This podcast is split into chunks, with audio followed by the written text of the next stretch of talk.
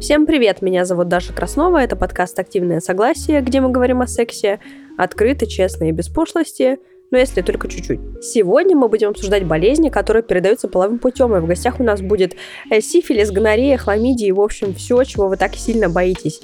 А за экспертную базу будет отвечать гинеколог Вера Беликова. С ней это мы и обсудили, правда ли верность может спасти нас от ЗППП. Или все-таки нет?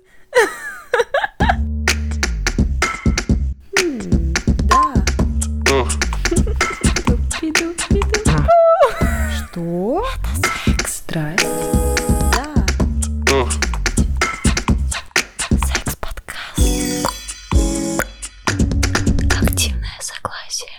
Есть такое слово ЗППП, все его как будто бы слышали, но никто не знает, что это такое. Что это такое? ЗППП, по-другому еще это может быть ИППП, а, это инфекции, передающиеся преимущественно половым путем, либо заболевания, передающиеся преимущественно половым путем. Вот такая аббревиатура для них. Мне было интересно узнать, а есть ли какое-то вот точное число, ну, сколько таких болезней вообще существует? Ну, условно, там, когда наступает осень, мы знаем, что мы можем заболеть, ну, там, гриппом, ОРВИ и там коронавирусом сейчас. Но вроде бы все это уже можно вылечить спокойно, и никто не боится. А вот когда мы говорим про э, ЗППП или ИППП, кажется, как будто это как миллионы болезней, и все они страшные. А, Нет, но вообще вот ИППП, они же ЗППП, давайте остановимся, будем ЗППП говорить. А, Их всего четыре. Это а, хламидий, микоплазма гениталиум, трихомонады и гонорея. Вот, это реальные вот четыре заболевания всего. Хотя многие относят еще пациентки к этому герпес, ВПЧ и даже кандидозный вагиноз, это молочницу, то есть все, что только можно, относят к ППП, а по факту их всего четыре. А в чем тогда разница условно молочницы и, и хламидий?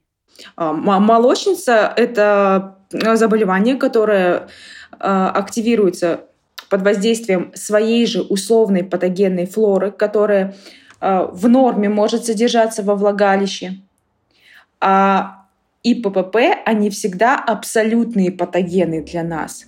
То есть условные патогены — это те микробы, которые могут жить с нами вместе, но при этом активироваться только в определенных условиях, а абсолютные патогены — это те, которые вот мы лечим всегда в любом случае, и они всегда нам будут во вред. Мгм. Какова вероятность, что я заболею ЗППП каким-то, если у меня произошел незащищенный секс? Ну, то есть, насколько это действительно опасно? 50 на 50. Вот прям а, нет такого, что вот если у вас был незащищенный половой контакт, то 100% что-то поймаете. Нет. Мы же не знаем, какой ва- ваш партнер был, какой образ жизни он вел. Вообще, чем больше сексуальных партнеров, тем больше риск заражения. Это всегда, поэтому это, от этого зависит в большей степени. Плюс еще от э, самого э, вида секса тоже здесь будет играть роль. То есть, если даже это был э, незащищенный половой контакт, ну, например, э, хотя тут смотря какое заболевание, нельзя сказать, что при оральном сексе что-то не передастся, а при там, вагинальном 100% такого нет. Все зависит от защиты. А какой секс считается самый опасный? Вообще считается самым опасным анальный. Сейчас объясню почему. Потому что он, э, у него высокий риск травматичности, а соответственно высокий риск контакта с кровью человека, партнера. А кровь, она передает, помимо вот ИППП, еще же есть опасные инфекции, которые также могут передаваться а, во время полового контакта. Это ВИЧ, э, СПИД, он же, потом и гепатиты. Пары мужчина с мужчиной гомосексуальные, они э, больше подвержены вот таким заболеваниям, как вирусный гепатит С и ВИЧ. Среди них это чаще всего встречается, чем, например, среди а, однополых пар э, женщина плюс женщина. Вообще, вот женщина плюс женщина, у них а, снижены такие риски передачи таких заболеваний, где именно ВИЧ, сифилис. Но они тоже, конечно же, возможны. Вот, э, а, а что отвечает за то, что человек, например, а, не подхватил никакого заболевания? Ну, допустим, э, это иммунитет, например, сильный, или просто везение? Ну, везение, я всегда его имею в виду, оно имеет свое место, а, свой вес. А, Никак не скажешь, почему вот ты это подцепил, а почему другой не подцепил. То есть Вообще иммунитет никак. никак не влияет? Особо нет. Отстой. Возможно, в отношении, а, опять же, вот инфекции ВИЧ, а, сифилис, иммунитет где-то сыграет роль, но не особо. То есть там немного другие варианты. Там именно а, вот если это через кровь, да, что-то передается, то тогда а, насколько было обильное, да, вот взаимодействие твое с биологическими жидкостями партнера. Вот так вот. Насколько это было долго. То есть это был короткий контакт или все-таки длительный. А вот через оральный секс какие заболевания могут пе- передаться? А оральные все те же могут могут, в принципе, передаваться. Например, а, если это сифилис, да, тоже инфекция, передающаяся половым путем, но не только половым путем. То есть к ППП сифилис не будет относиться, потому что он а, может передаваться и другими путями. Он даже бытовым может путем передаваться. А, Поэтому, э, если будет оральный секс, а партнер будет болен сифилисом, особенно если у него будет там сифилитический шанкар, да, и язык соприкоснется да, с этим шанкром, то тут риск заражения будет велик. И, соответственно, у партнера, который заразился, шанкар, скорее всего, вот этот сифилитический первичный очаг, а, такой диагностический, он будет, скорее всего, у него где-то в ротовой полости. На щеках, там, на языке. То есть вот так. И остальные тоже могут передаваться оральным путем. В меньшей степени, но все равно тоже имеет место быть. Единственное, вот э, гепатиты и ВИЧ, они все-таки больше про кровь. То есть при оральном сексе там низкий риск э, инфицирования будет, но тоже возможен. Часто говоришь про сифилис, а у меня возник дурацкий вопрос, а его до сих пор трудно вылечить, и нос проваливается. Во всех фильмах просто показывают, что если у человека сифилис, то он без носа.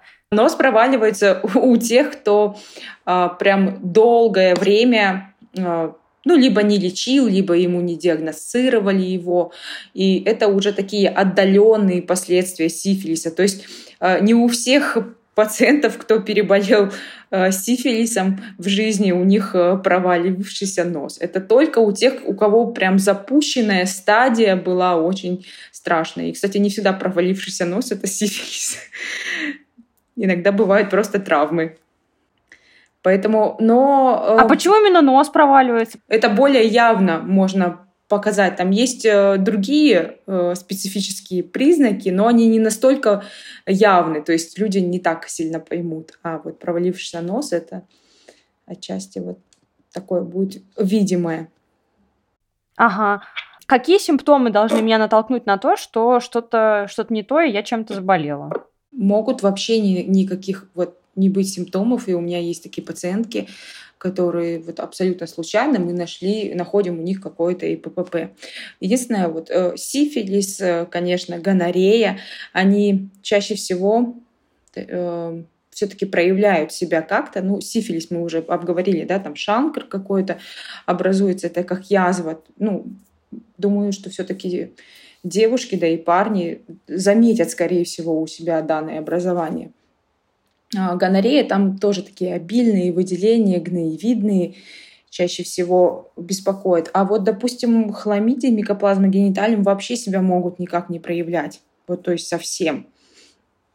И э, это просто будет случайная находка. Либо могут быть также какие-то, какой-то дискомфорт во влагалище, выделения более обильные, либо пациентка часто обращаться будет с какими-то вагинитами, да, а доктор не будет у нее брать анализ на ИППП, а просто будет там базок на флору, либо там фемофлор какой-то, где не будет входить ИППП. И вот так э, бесконечно можно ее лечить, а причина будет в том, что у нее, вот, например, хламидиоз. А он просто вот так активирует ее флору. Скажи, а вот болезни у женщины и у мужчины, они одинаковые вообще? Ну, вообще, да. То есть э, нет такого, что ИПП для женщин это вот эти, а ИПП для мужчин эти нет, это, они единые. А вот, например, если у женщин есть молочница, то у мужчин такого не бывает, правильно? Нет, а поэтому молочница не относится к инфекциям, передающимся половым путем. Это вот чисто женские штучки. Хотя, а, если, допустим, а, у женщины была молочница, да, э, по научному это кандидозный вагинит, кандида, такой микроорганизм, он является причиной кандидоза. Поэтому кандидозный. А, если у женщины это в активной фазе, и у нее был половой контакт не защищен со своим половым партнером, то э, у него могут быть какое-то тоже раздражение на половом члене, покраснение, даже какие-то высыпания такие тоже имеют место быть. Но все равно э, диагноз кандидоза ему нельзя будет поставить, потому что вот кандидоз, бактериальный вагиноз — это типично женские вот болячки. А ИППП нет. Я вот нашла список самых популярных болезней, и мне интернет выдал, что это хламидия и гонорея. И про хламидию обычно все говорят, что это типа фигня, а гонорея это очень опасно и плохо. В чем разница? Хламидии. Ну, они, да, отчасти они самые часто встречаемые, э, но вот, допустим, в моей практике еще только была одна пациентка с гонореей. С хламидией, да, это часто такая история. Но я не могу сказать, что это прям каждый прием ко мне приходит пациентки с хламидиозом, но часто, допустим, чаще, чем э, с трихомониазом тем же самым. Э, проявление у хламидий, вот чаще всего, правда, это находка такая э, либо пациентка заранее приходит и знает, что у нее был незащищенный контакт, и она хочет обследоваться, либо это мы просто ее обследуем, потому что каждая сексуально активная женщина должна раз в год сдавать на инфекции, передающиеся половым путем. Особенно, если у нее были там смены партнеров. Это уж точно. Поэтому хламидия это такая вот случайная находка. А гонорея? Ну, тут уже чаще всего будут жалобы. Мы уже ранее это говорили, обильные гноевидные такие выделения.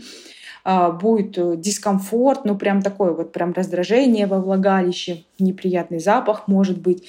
Но ее можно спутать и с, там, с, как, с каким-то аэробным вагинитом, например, тем же самым. Тоже будет активное такое воспаление. Страшно ли подхватить за ППП и долго ли их лечить? Потому что многие люди не идут к врачу, потому что им кажется, что будет какой-то прям год лечиться будем. Э. Знаешь, неправильно, наверное, сказать, что это не страшно, но это и не, не смертельно. Именно ИППП, да, не смертельно. Конечно, там э, гепатиты, ВИЧ, это, можно сказать, э, могут привести к, к смертельному исходу, так же, как и тот же самый сифилис. Вот, но гонорея, э, трихомониаз, микоплазма гениталиум, хламидия, они все лечатся, в принципе, антибиотиками и не осложненно. Так же, как и сифилис тоже лечится антибиотиком и, и это не длительные какие-то терапии. В принципе, за месяц можно излечиться. А вот если не лечиться, то что будет? Если совсем не лечиться, то что будет? Последствия. Чаще всего у них э, это спаечный процесс в малом тазу может образовываться. Э, отсюда впоследствии это может как бесплодие быть. Э, спаечный процесс это когда органы в малом тазу э, с, ну, можно сказать, такие, выглядят слипшиеся. Между ними такая, такое плотное волокно образуется. И там может быть яичник, спаян к маточной трубе. Это все будет в одном таком конгломерате. И, соответственно, труба будет непроходима.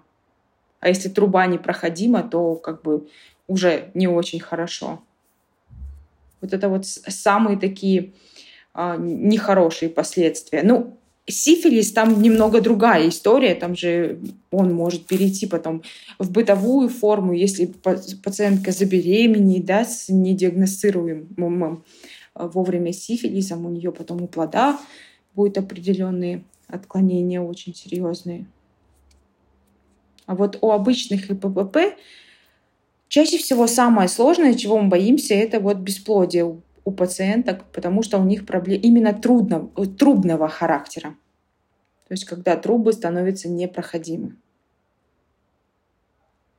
Ну и плюс их часто могут беспокоить различные вагинозы, вагиниты. Это тоже не всегда приятно. А правда ли, что болезни можно получить, даже если ты не занимаешься вообще сексом? Ну, например, просто из-за падения иммунитета. Можно и с хорошим иммунитетом, допустим, заболевание, как миома да, матки. Это доброкачественное образование матки. Это же все равно заболевание, да, оно какое-то не опасное, не будет смертельное, хотя опять же, я, я всегда говорю, что, э, наверное, любую болезнь можно в итоге свести к смертельному исходу, если иметь богатую фантазию. Вот. Э, она не будет зависеть от иммунитета, то есть есть такие болезни, которые э, этиология до сих пор до конца неизвестна. То есть причина возникновения, у них уйма там теории их возникновения, но сто процентов э, какого-то агента, вот допустим, там мы знаем, сифилис возникает из-за бледной трипанемы, да, его возбудитель такая. Но вот у миомы мы так не знаем. Тут может быть и гормональная теория, и какие-то воспалительные процессы. Но никто четко не может сказать. Тоже заболевание эндометриоз. Тоже уйма теории у него. Но по факту как бы точную причину никто не знает. Почему? И не всегда это иммунитет. А стресс может спровоцировать какие-то заболевания женские? Ну, конечно, да. Ну, вообще есть стресс, э, он много что. Во-первых, он даже может, вот мне пациентки приходят с кандидозом, допустим, частым рецидивирующим, э, и они кто-то прям отмечает, что у них вот четко понервничали они где-то, и у них возникает кандидоз. Независимо от того, что вроде э, кандидоз молочницы да, вызывается определенным микроорганизмом, но все равно на фоне стресса он может обостряться. Тот же самый э, герпес, любой, и генитальный, и негенитальный, он очень подвержен вот именно там стрессовому фактору, потому что сам вирус находится в нервном ганглии, и он активируется на фоне стресса очень мощно. Вот это, наверное, так прям ярко можно заметить именно на стрессе обострение герпеса. Ну и плюс э, в любом э, заболевании, если открыть нозологию, вот медицинскую, везде будет теория стресса иметь свое место. Просто где-то в большей степени, где-то в меньшей, но она все, везде будет описана. Угу. А вот от холода, вот знаешь, женщинам часто говорят, типа, не сиди на холодном, иначе застудишь придатки. И вообще, что такое придатки и как холод влияет на здоровье? Начнем с того, что такое придатки. А, придатки это вот как раз таки маточная труба и яичники. Это вот придатки матки. То есть есть тело матки, а есть ее придатки. А, от холода, да, могут быть э, воспаление придатков по-другому называется сальпингит или сальпингофорит. Сальпингит это когда идет воспаление а, маточных труб. Сальпингофорит это когда к ним присоединяется еще и яичник. А, также переохлаждение может, конечно же, быть частой причиной циститов, да даже тех же самых вагинитов, бартолинитов.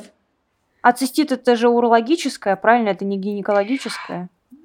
А, да, я э, люблю направлять э, к урологам, но иногда я и сама, если это какой-то неосложненный острый цистит, то в принципе его может лечить и гинеколог. Но всем пациенткам я всегда говорю, что с этой проблемой они должны посетить э, уролога все-таки, а не гинеколога. А вот тоже все люди подвержены вот, э, вот этой вот опасности холода? Типа мужчины могут сидеть на холодном или они тоже не могут? Почему нет, конечно. У них тоже куча всяких заболеваний. Даже самый популярный простатит может у них возникнуть. Тот же самый герпес, у него же тоже один из э, его а, агентов э, активирующих это холод. Стресс, холод. А ты видела, что у Джастина Бибера лицо онемело из-за герпеса? Это как такое может произойти? А вот почему я вот говорила, есть же герпес разный, есть опоясывающий лишай, герпес зостер так называемый. А, и он именно образуется по ходу нерва. И вообще всегда какие-то герпетические высыпания вблизи э, нервов расположены, либо по ходу нервов, может быть, потому что они вот у него э, сам вирус живет вот в нервном ганглии, в, в, основании нерва, если так можно выразиться. То есть вот там вот глубоко. И когда только-только человеку стоит с каким-то активирующим фактором встретиться, он тут как тут моментально. Люди, у кого ну, герпес возникает относительно регулярно, они прекрасно знают, что у них вот этот момент может активировать высыпание. И они всегда знают, чувствуют заранее, что вот сейчас вот у меня тут будет высыпание. И чаще всего они преимущественно на одних и тех же местах у людей. Mm. Редко, когда они меняют. Если у пациентки там на ягодице, да, генитальный герпес на ягодице, то он у нее, скорее всего, там и будет всю жизнь. Если там на половой губе, то там. Если у нее э, не генитальный герпес, то, например, на щеке, да, тоже может часто по ходу лицевого нерва быть там э, высыпание в одном месте и даже иногда формируется на том месте, где чаще всего вот эти высыпания, участки так, такой гиперпигментации даже тебе часто, наверное, приходят люди, которые до этого уже погуглили симптомы э, в интернете. И вот часто ли люди, когда ставят себе диагнозы сами, ошибаются? Ой, это моя боль, когда ко мне приходит пациентка и с каким-то, ну, это чаще всего там с дискомфортом во влагалище, зудом, жжением и всем прочим, и говорит, вы знаете, я вот уже там самые любимые свечи почему-то российских женщин это тержинан. Вот они говорят, я вот, у меня там осталось три вагинальных таблетки тержинана, я приняла их уже. Мне вроде как полегчало. И мне правда хочется задать вопрос, зачем вы ко мне тогда пришли, раз вы уже сами себя полечили.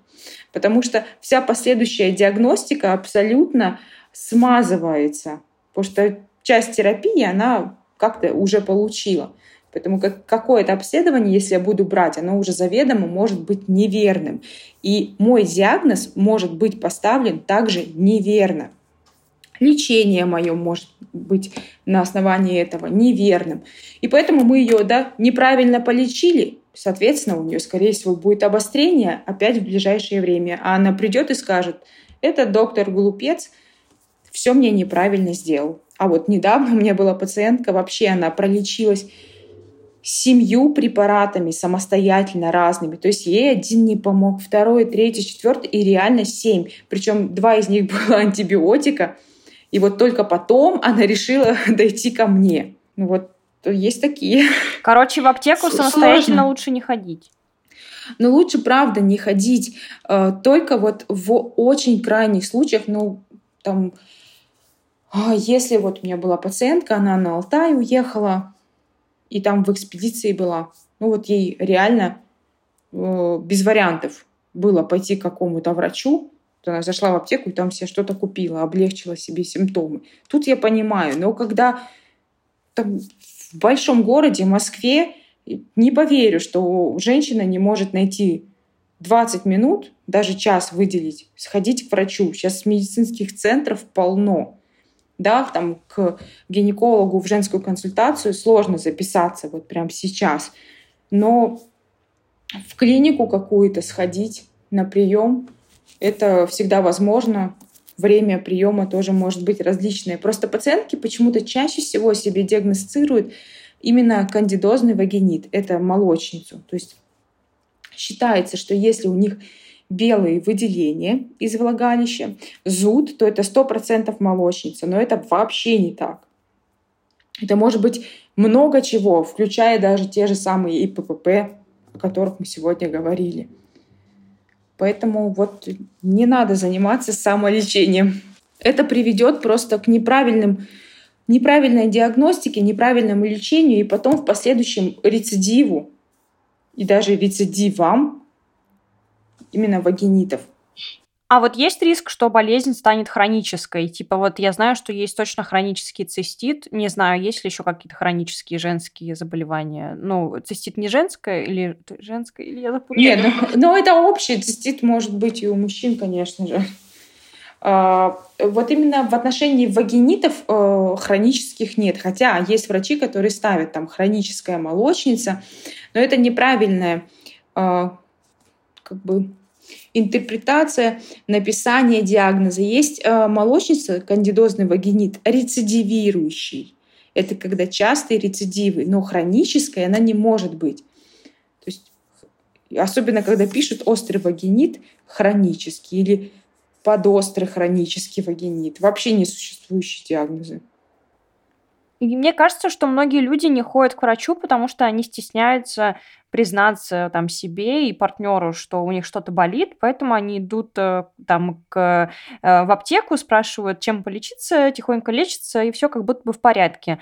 Вот э, как думаешь, нужно ли, ну, скажем так, раскрывать свое состояние и говорить партнеру, что у меня там что-то не так, выделение, и мне надо к врачу? К врачу, кстати, мне кажется, большинство женщин не ходят именно из-за какого-то первого травмирующего фактора в их жизни. У многих э, первая встреча с гинекологом была, там, мягко сказать, не очень. А, у кого-то и последующие встречи были так себе. И поэтому, ну, особенно, знаете, как-то это... Они стыдятся, думают, сейчас им будет что-то говорить, что они как-то себя неправильно ведут, неправильно живут, все у них плохо. И ясное дело, с такими мыслями куда хочется идти? Ни, никуда. Поэтому тут отчасти, что пациентки не очень любят ходить к гинекологу, ну, связанный тоже как э, с причиной э, врачебной вот такого отношения некомпетентного, некорректного, где-то агрессивного в сторону пациенток. Второй момент, наверное, я отнесу это ну да, быстрее зайти в аптеку, чем идти к врачу. Плюс к врачу это надо деньги оставить. Тем более сейчас еще у многих отношения к врачу, что сейчас он мне там назначит кучу всего, а, разведет, так сказать. И как бы кому это хочется. И кто-то больше доверяет подругам. Там подруга Света скажет, что ты что, мне там помог Тержанан, шикарные свечи доктор мне их уже назначал. Кстати, многие пациентки, ну, у них сохраняются же назначения, и они часто потом самостоятельно назначают себе то же самое, что им уже доктор назначал. Тоже не совсем верно это делать. А, с партнером, а, ну, по мне, надо об этом говорить, конечно. Если дискомфорт, во-первых, а, это ну, нормальный партнер это должен понять, что у женщин могут быть возникать дискомфорт. Это не всегда какое-то заболевание страшное, просто вот дискомфорт даже элементарно. Если был какой-то длительный половой акт, и, допустим, не хватило собственной смазки, не использовали дополнительную лубрикацию, вообще на раз может возникнуть тот же самый кандидозный вагинит или бактериальный вагиноз, да что угодно. А вот знаешь, многие люди, когда ты говоришь, вот я просто недавно у меня так случилось, что знакомая пара столкнулась с такой историей, что у одного партнера, в общем, были какие-то, ну, жалобы, да, на свое здоровье, а другой начал, э, а, ну, обижаться, там, ругаться и говорить, что, блин, у тебя э, что-то там, ну, чуть ли не измена произошла, где ты там нагулял, вообще что происходит. И как бы оказалось, что у человека были какие-то вот, эм, вот эти вот недолеченные хламидии, что ли, или что-то такое. Вообще, сразу скажу всем, а, и ППП мы никогда не ищем в крови, э, именно вот про который мы говорили, не ВИЧ, сифилис, там, гепатитис, а, а именно и ПППшки, которые хламидия, микоплазма гениталиум, трихомонады, мы их не лечим, ой, не ищем никогда в крови. Это неправильно. Только э, вагинальный мазок. Все. Другого не может быть. Э, в отношении вот э, то, что возник конфликт, ну, тут, наверное, все-таки изначально э, проблемы во взаимопонимании в паре, маловероятно, что тут проблема только вот именно в, в, в заболевании парня или девушки там явилась проблема. Скорее всего, там что-то еще у них есть. Потому что, когда, мне кажется, здоровые отношения, ты можешь спокойно сказать своему партнеру, что у меня то-то, то-то, у меня болит, у меня дискомфорт, давай сейчас пока там без половой жизни. И человек, э, партнер, ему же не может быть нормально, когда его партнеру дискомфортно во время половой жизни. Это же ненормально, что другому все равно на это. Поэтому я считаю, вот адекватный взрослый человек, он отнесется к этому с пониманием.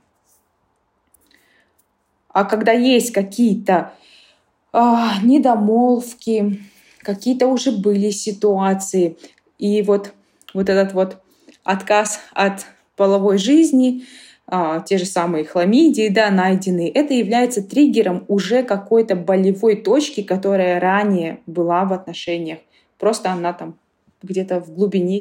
Допустим, я планирую заняться сексом с каким-то новым человеком. Вот э, что мне нужно сделать, чтобы это было безопасно для моего здоровья?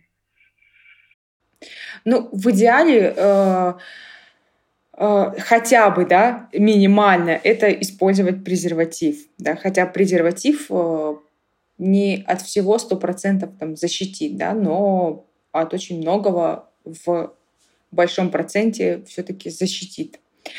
А, по, в идеале, если это все-таки партнер, э, уже вы там, с ним в каких-то отношениях, да, это не какой-то случайный, то тогда вам а, обоим лучше подготовиться к этому. Это лишает романтики, но э, защищает от очень серьезных последствий. Это сдать э, ПЦР на ИППП, в среднем стоимость там, 2000 рублей. Это мазок цервикального канала. И также кровь, сифилис, ВИЧ и гепатиты. Это тоже где-то порядка 2500 будет стоить. И все, как бы вот друг другу показываете справки, и все идеально. Можно приступать к процессу без э, презерватива, но тогда в таком случае не забываем о иных методах контрацепции. Угу. А вот, допустим, уже произошел секс, но без предохранения. Вот мне нужно что, сразу же идти к врачу? А случайно? Ну, вообще желательно, да, но не сразу же. То есть э, все инфекции, передающиеся половым путем, это то, что мазок из влагалища будет браться, их в идеале прийти где-то недельки через две, ну хотя бы чтобы 10 дней прошло от момента вот этого незащищенного полового контакта. А кровь на Другие инфекции лучше сдать вообще аж через э, два месяца. Раньше не имеет смысла. Очень долгий инкубационный период может быть. А ты когда-нибудь встречала человека, вот знаешь, есть такие типа ВИЧ-диссиденты условно или ковид-диссиденты, люди, которые отрицают болезни и являются разносчиками их. Вот тебе когда-нибудь попадались такие люди? Вот мне нет, честно скажу. И э, у пациент, пациентки мне никогда не говорили, ну, такое, что кто-то намеренно их э, заразил, зная о том, что болен. Вот прям в жизни нет, никогда. Ну и я думаю, я надеюсь, что таких э, людей единицы, и, скорее всего, у них все-таки есть определенные психические проблемы и даже, скорее всего, заболевания, а не просто проблемы. Нормальный человек этого не будет делать. Это абсолютно ну, кощунственно, ужасно по отношению вообще к человечеству.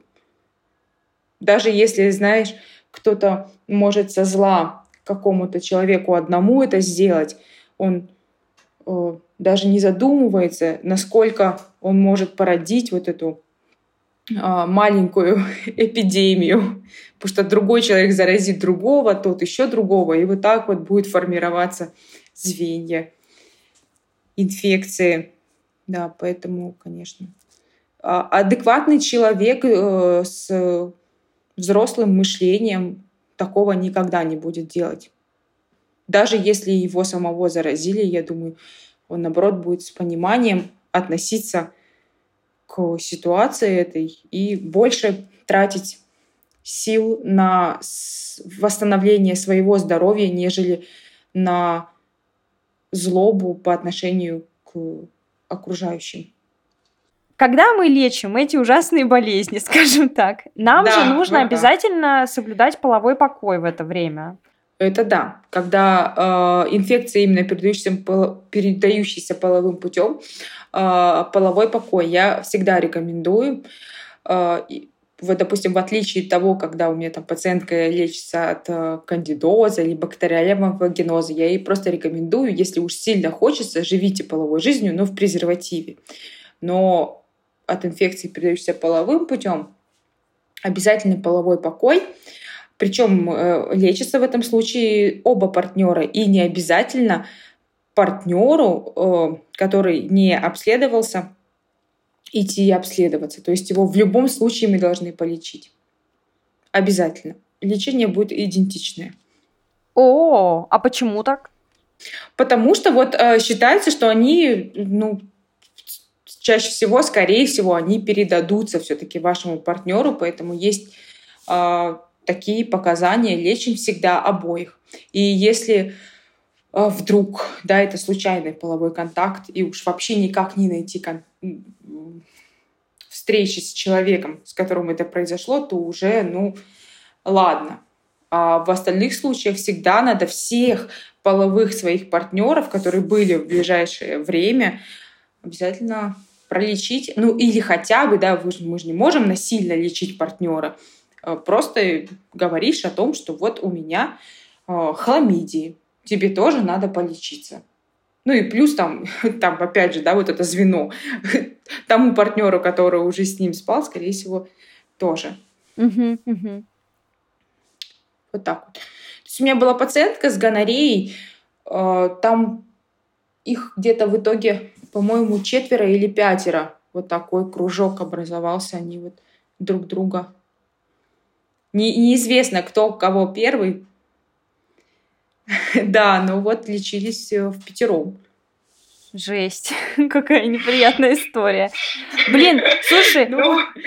Да, то есть получается то, что наше правительство говорит, что условно э, блюдите традиционные ценности и будет вам счастье, это получается правильно? Ну, то есть они правы, получается?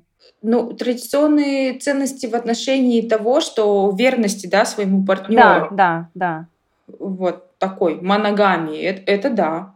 Конечно, потому что э, такая э, полигамная сексуальная жизнь, она чаще всего да, ни к чему хорошему не приводит. И даже э, женщины, которые ведут такой полигамный образ жизни, они более подвержены развитию рака шейки матки, потому что чем больше половых партнеров, тем больше рисков у нее поймать э, вирус папилломы человека, больше типов, и, соответственно, э, так как рак шейки матки, он ассоциирован вирусом папилломы человека, то у таких пациенток будут риски а если, например, эта женщина подходит к сексу, ну, то есть, вот, допустим, она любит секс, да, но она mm-hmm. предохраняется всегда, она очень четко там, ну, типа, ходит на обследование, вот это все, то есть, она, ну, ну, то есть, что получается, что женщины э, обделены этой... Ну, то есть уже получается, что природа сделала так, что женщины не должны быть э, свободны в этом плане. Ну, то есть я не то, чтобы сейчас пытаюсь э, там, условно, для себя отвоевать э, этого секса, просто думаю, что это как-то как нечестно немножко. Не, ну у мужчин-то тоже проблемы могут быть. Все вот эти вот простатиты их, а, в последующем, которые могут приводить к нарушению потенции. Это тоже все ПППшки у мужчин. Бесплодие же тоже может быть мужское. Гонорея вообще на раз может вызвать бесплодие, сифилис и мужское, и женское абсолютно. Тут э, нет такого, что женщина, скорее всего, да, будет бесплодна, а, а мужчина вообще мимо него пройдет. Нет, такого нет. Единственное, в отношении вируса папилломы человека – э, передача, там, во-первых, э, будем честны, презерватив 100% и вообще он маловероятный, что защитит как-то от вируса папилломы человека. Потому что вот исследования показали, что он как бы снижает риски, но не особо. Поэтому тут и, и женщина, потому что есть у нас шейка матки, и, к сожалению, а, рак шейки матки это после молочной железы второе место занимает такой женский орган по формированию онкологии. У мужчин, а, например, рак полового члена не так часто встречается, но у мужчин в а, гомосексуальных отношениях они очень часто подвержены раку анального прохода. У них своя история. Да, да, у них своя история э, с этим. Ну и плюс, и я опять повторюсь, что ВИЧ встречается среди них чаще намного, если сравнить там а, а, однополую пару э, женщин, которые э, живут вместе, они сексуальные партнеры, и однополую пару мужчин, то у мужчин будет больше рисков, чем у женщин. Но если человек подходит к сексу осознанно и предохраняется, можем ли мы сказать, что он, ну, там, значительно сокращает риски получения ЗППП? Конечно, это сто процентов. Если э, презерватив всегда при, при тебе, э, причем э, есть же презервативы и для орального секса, а, много кто не знает, что они есть, но они есть. В России, к сожалению, они не продаются, но их можно сделать из обычного презерватива, обрезав его с обеих сторон и потом получившийся такой а, прямоугольник разрезать еще с одной стороны. А, и накладываем на половые органы партнера. Кстати, также подойдет э, не только в качестве защиты, а есть э, люди, которые, ну, не очень, да, брезгливо относятся к оральному сексу, но вот такой вариант для них тоже может быть как выход. Вот. Поэтому вот презерватив при себе, э, проверять срок годности обязательно. Если там вы уже его носите с собой полтора года и, и пере, перекладывая его из кармана джинс в сумочку одну, вторую, он уже такой потасканный, лучше, конечно, такой заменить. Все-таки.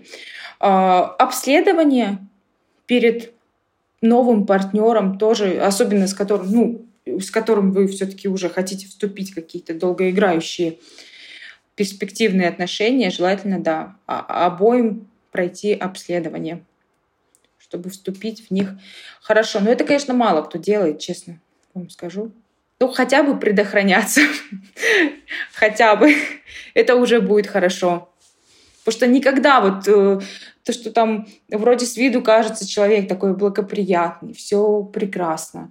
Но поверьте, у них еще порой бывают еще пострашнее вещи, чем у тех, которые кажется, что там оторви и выбрось. А, кстати, я вот заметила по своим знакомым, что люди, которые как раз вот, да, сексуально раскрепощены и замечены там и в полиаморных отношениях, и в гомосексуальных отношениях, или просто очень много секса в жизни человека, они в основном гораздо проще идут к врачу, гораздо проще говорят о сексе, гораздо проще просят справки, а люди, которые состоят в таких долгих, э, ну там, закрытых э, и стабильных традиционных отношениях, у них как раз часто возникают трудности с тем, чтобы поговорить об этом, попросить справку и т.д. и т.п., потому что, видимо, есть какое-то табу ну, насчет обсуждения болезней а это психология. То есть, э, если человек сексуально раскрепощен, он уже психологически более свободен от каких-то предрассудков, и поэтому он может открыто э, с доктором да, что-то обсудить, какие-то вопросы. Э, а вот другие люди, которые такие более традиционных взглядов, они зачастую более закрытые. Их вообще сложно как-то вывести на какой-то разговор, Э, они очень идут так э, на контакт, так себе. И с доктором, с партнером, я думаю, аналогично. Но есть прям очень тяжело. Есть куча женщин, приходят, которые уже в браке, у них уже есть дети. И они только вот на приеме признаются, что у них там не было еще ни разу в жизни оргазма.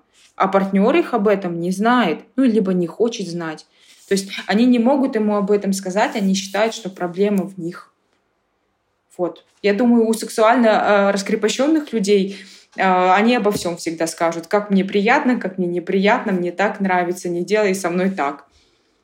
А вот другие люди, их таких большинство, зажатых, вот, воспитанных каких-то в строгости, им сложнее в сексуальной жизни, и, и вообще все, что связано с сексом, им э, сложнее дается. Поэтому э, и сложно их, вот я пациенткам говорю, что надо поговорить все-таки с партнером, рассказать ему, что там я не получаю удовольствия, давай попробуем что-то новое, но я понимаю, что, наверное, я-то все-таки как бы не психолог, я гинеколог, а, маловероятно, что они пойдут, да, и сразу с ним об этом поговорят. Если они с ним прожили уже там 9, 8 и, и более лет а, в таких вот отношениях. Поэтому кто закрыт, тем сложнее. Но с другой стороны, есть и суперправильные, которые, знаешь, а, все четко должно быть чисто, идеально, все помыться, перемыться, все кристально чисто. Справки такие тоже есть. Что можно назвать самой страшной болезнью сейчас из вот э, таких вот э, болезней, передающихся половым путем? Ну, гепатит С еще. Расскажи подробнее. Ну, гепатит С тоже такое э, заболевание, э, но оно идет э, поражение печени в конечном итоге, которое может привести к циррозу, а потом уже к смертельному исходу. Вот. Терапия сейчас уже все-таки как бы мы лечим его, но это должны быть средства определенные у человека и такие условия, и иммунитет, и желание, э, тоже много факторов. Но заболевание такое серьезное. То есть ВИЧ тоже, вот ты так легко сказала, что там антиретровирусную терапию принимаешь и живешь долго, но не все так. То есть не, не на всех терапия подействует хорошо. Кто-то проживет там 10 лет, кто-то проживет 5, а кто-то и того меньше. Тут э, никогда не скажешь, что вот терапию получаешь, значит, будешь долго жить. Нет. Тут просто прям много факторов будет. И гепатит С, он тоже такая тяжелая болячка. Да, я просто, я так сказала легко, потому что я так и думала, что как бы... Э, нет, нет, нет, э, ВИЧ тоже там много у него факторов. Э, то есть там не только в терапии, там и принципе очень много от человека зависит, от его иммунитета. Вот тут как раз-таки иммунитет очень будет нужен этому человеку. Ну и это э, его образ жизни, то есть в целом его отношение к этой болезни, знаешь, вот это кто-то более позитивно настроен, кто-то сразу узнает и, и все, и войдет в мощную депрессию. Когда человек в депрессии, в настоящей, что, что там хорошего у него будет? Какие перспективы? Ну да, ну то есть ты, ты говоришь о комплексе вообще, типа о комплексе всего, о психологическом состоянии, да, да, да. об образе Конечно, жизни. они, да. Э, получая терапию, можно долго жить. Но вот гепатит С, он такой серьезная штука на самом деле. И он также передается половым путем.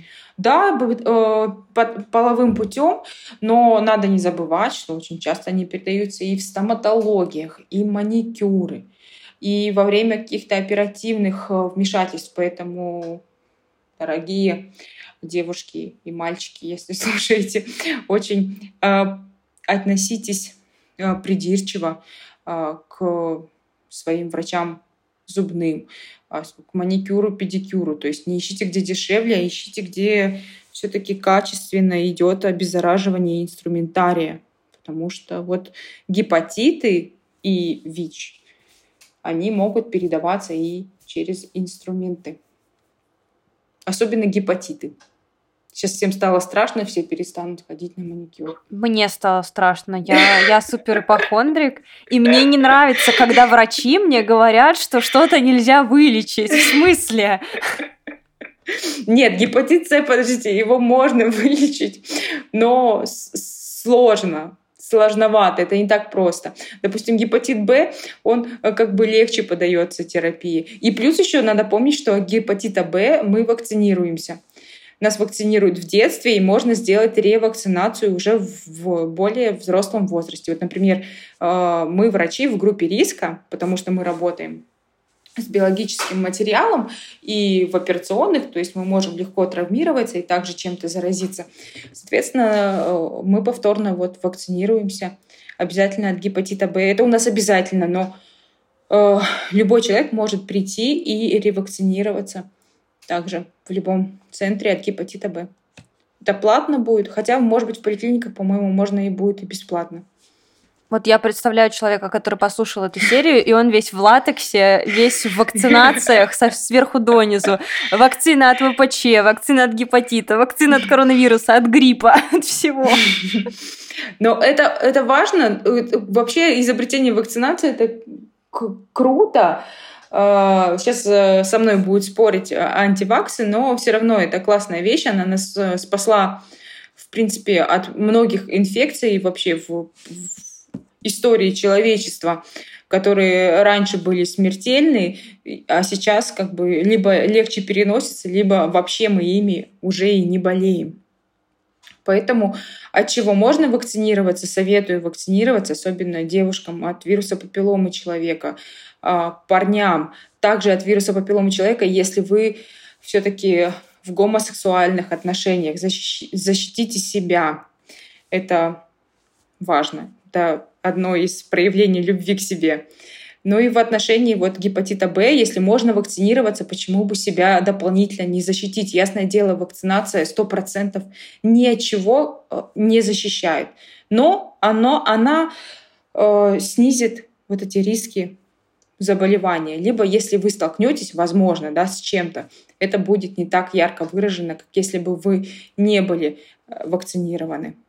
Поэтому, но вот в латексе ходить, всем супер защищаться не надо, просто э, это ми- минимальные такие э, делать попытки защитить себя и все. Итог у этой серии довольно простой. Э, существует множество болезней, которые передаются половым путем и просто возникает, потому что падает иммунитет. Я вот сейчас болею гриппом. И что это значит? Это значит, что не нужно мне в офис ходить, я так думаю.